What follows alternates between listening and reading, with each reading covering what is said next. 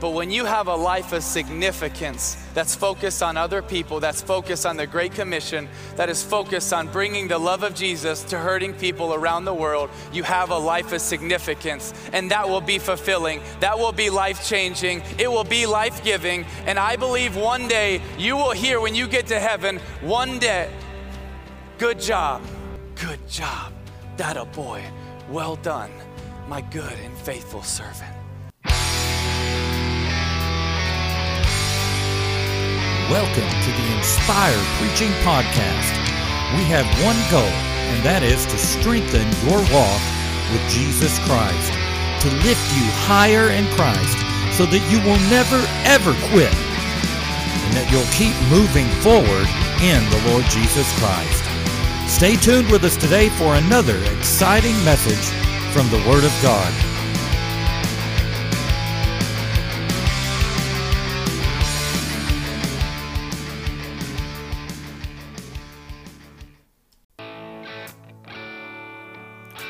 Welcome to the Inspire Preaching Podcast. I am your host, Douglas Boyd.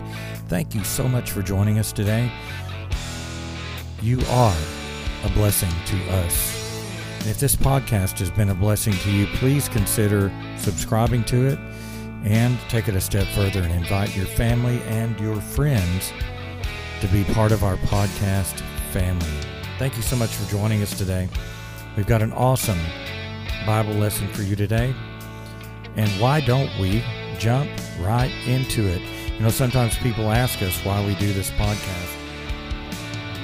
A lot of Christians today are discouraged. A lot of Christians are losing faith, losing hope. And we do this podcast to encourage you, to edify you, to build you up, to help you want to persevere and keep putting one foot in front of the other. We do this podcast to help strengthen your walk with the Lord.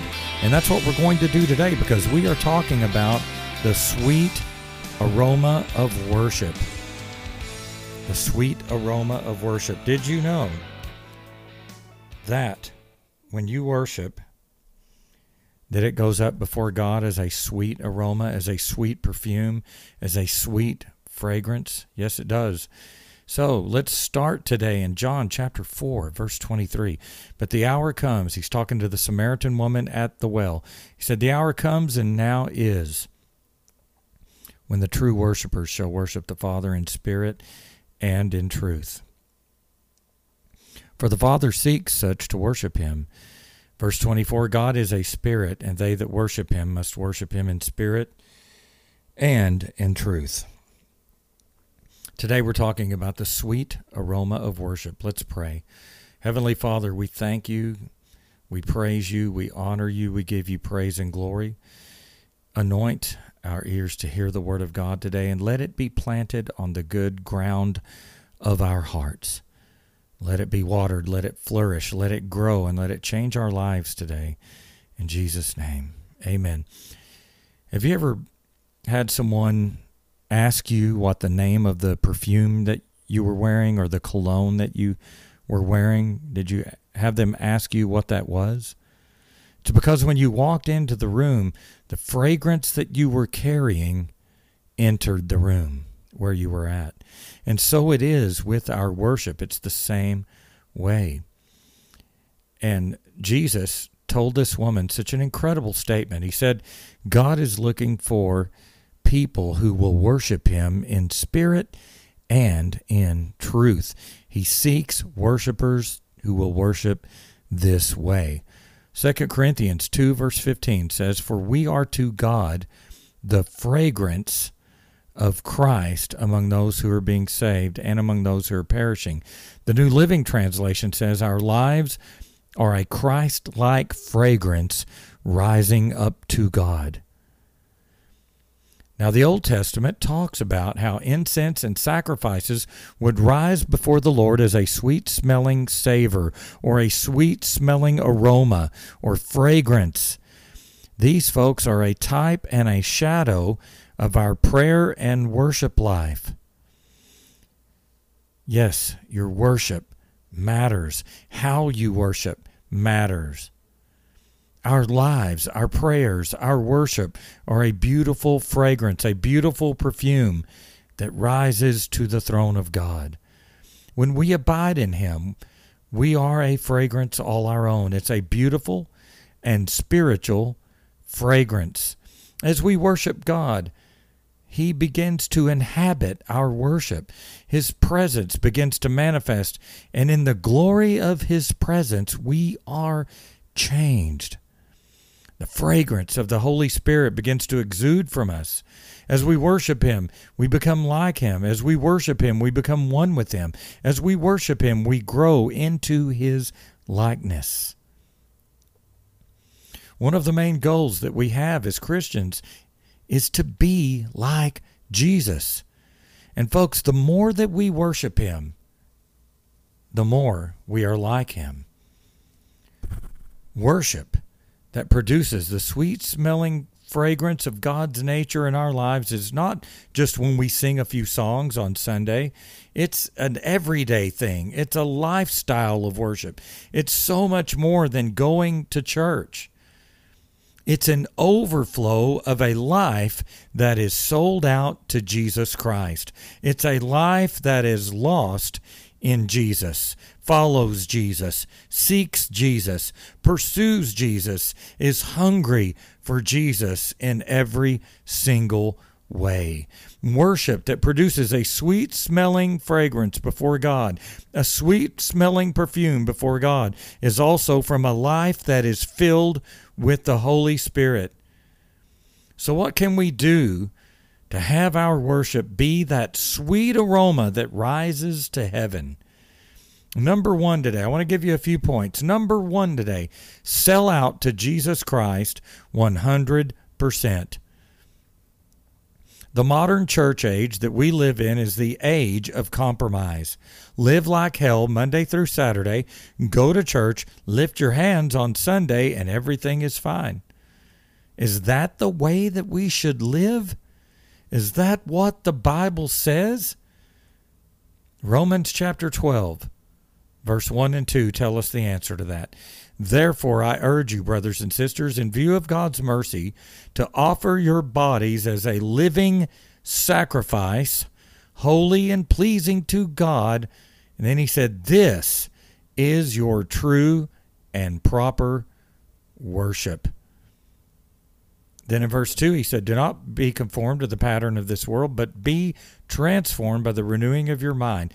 Then you will be able to test and approve what God's will is his good, pleasing, and perfect will.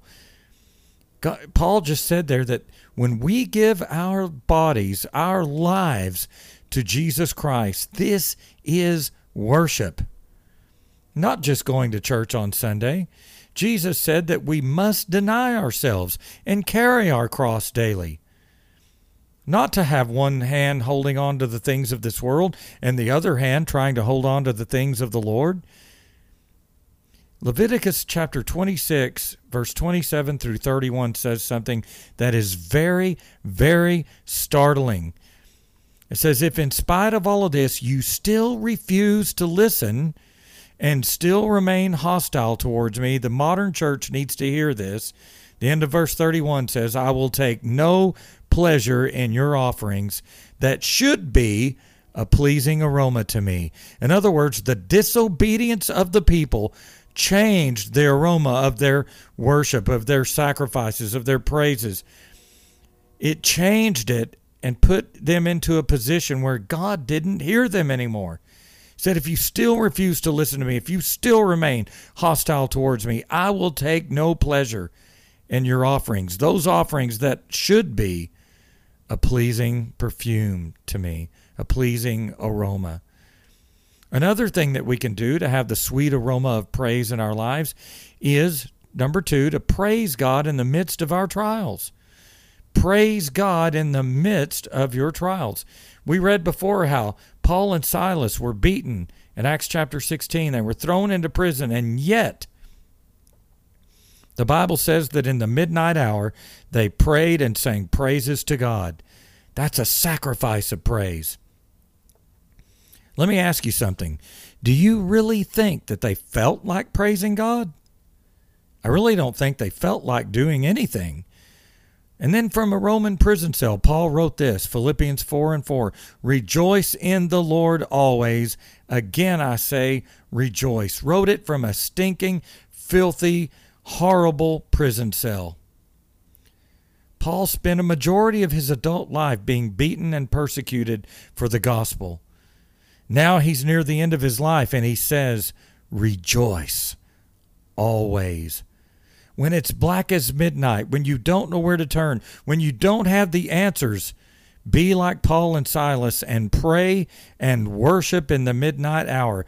That is truly a sweet smelling fragrance, a sweet smelling aroma that rises before the throne of God, a sacrifice of praise.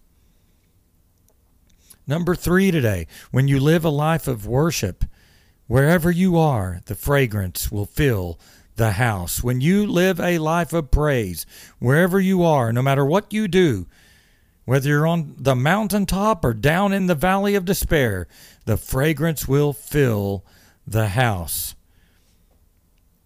When you live a, a lifestyle of praise and worship, it will spill over to those around you. John chapter 3, uh, 12, John chapter 12, Verse 3 talks about Mary, the sister of Lazarus.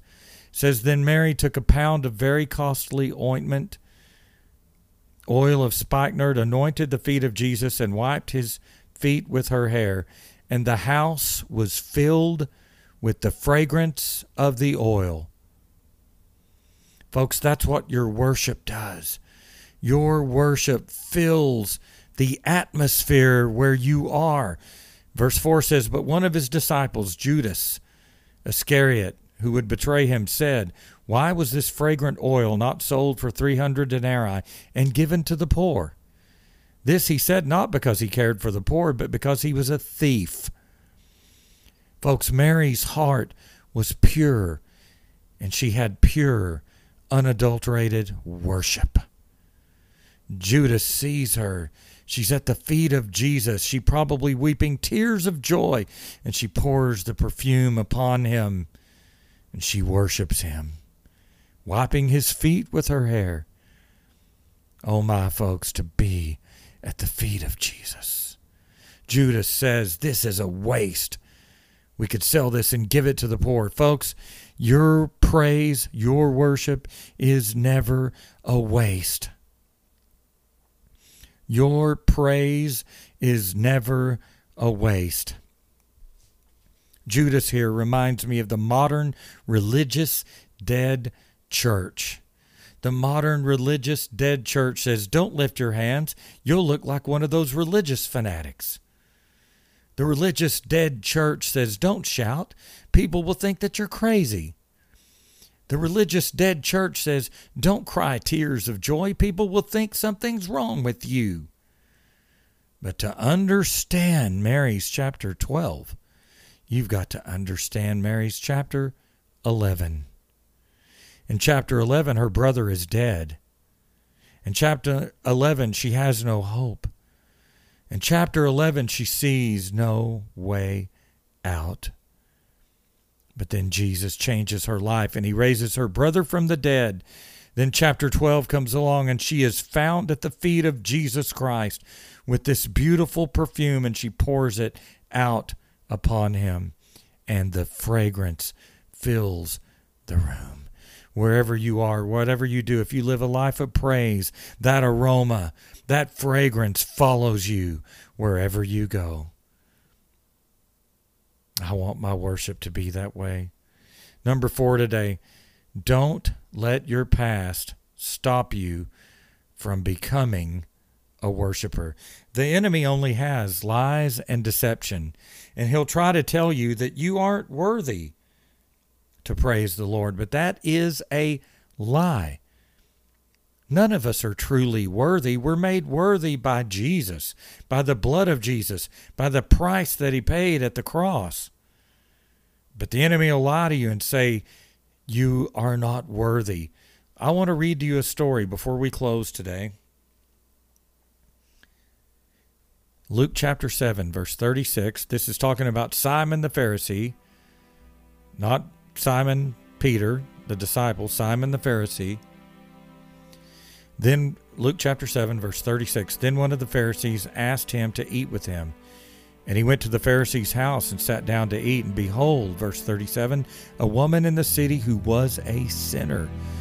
When she knew that Jesus sat at the table in the Pharisee's house, she brought an alabaster box, flask of fragrant oil, and she stood at his feet behind him, weeping. And she began to wash his feet with her tears and wiped them with her hair of her head. And she kissed his feet and anointed them with fragrant oil. Now, when the Pharisee who had invited him saw this, he spoke to himself, saying, This man, if he were a prophet, would prophet would know what manner of woman this is. Doesn't that sound like the modern religious church? He would know who this is touching him, for she is a sinner. You can just hear the satanic accusation coming from this man. It's not godly at all. Verse 44 Then he turned to the woman and said to Simon, Do you see this woman? I entered your house, and you gave me no water for my feet. That was customary back in that day. But she has washed my feet with her tears and wiped them with the hair of her head. You gave me no kiss, but this woman has not ceased to kiss my feet since the time I came in. You did not anoint my head with oil, but this woman has anointed my feet with fragrant oil. Therefore I say to you, her sins, which are many, are forgiven, for she loved much. But to whom little is forgiven, the same loves little. Verse 48 Then he said to her, Your sins are forgiven. To the religious leaders, this woman was a tramp, a lousy, no good sinner, but thank God Jesus looks on the heart.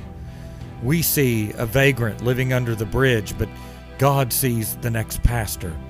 We see some girl walking down the street addicted to drugs, and we shake our head in disgust, but God sees the next Sunday school teacher.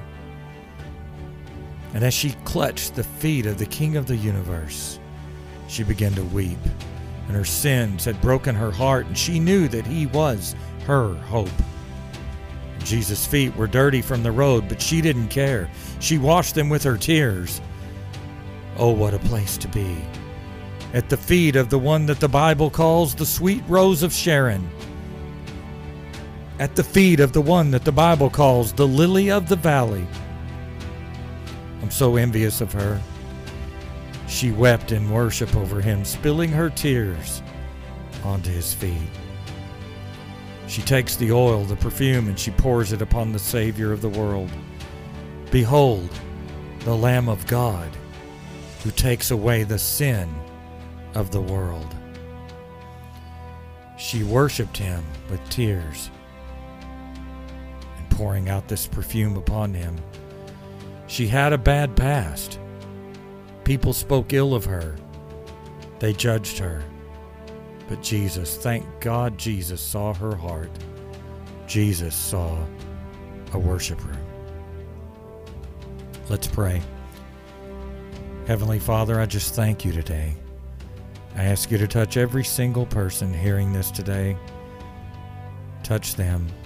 Help them become worshipers.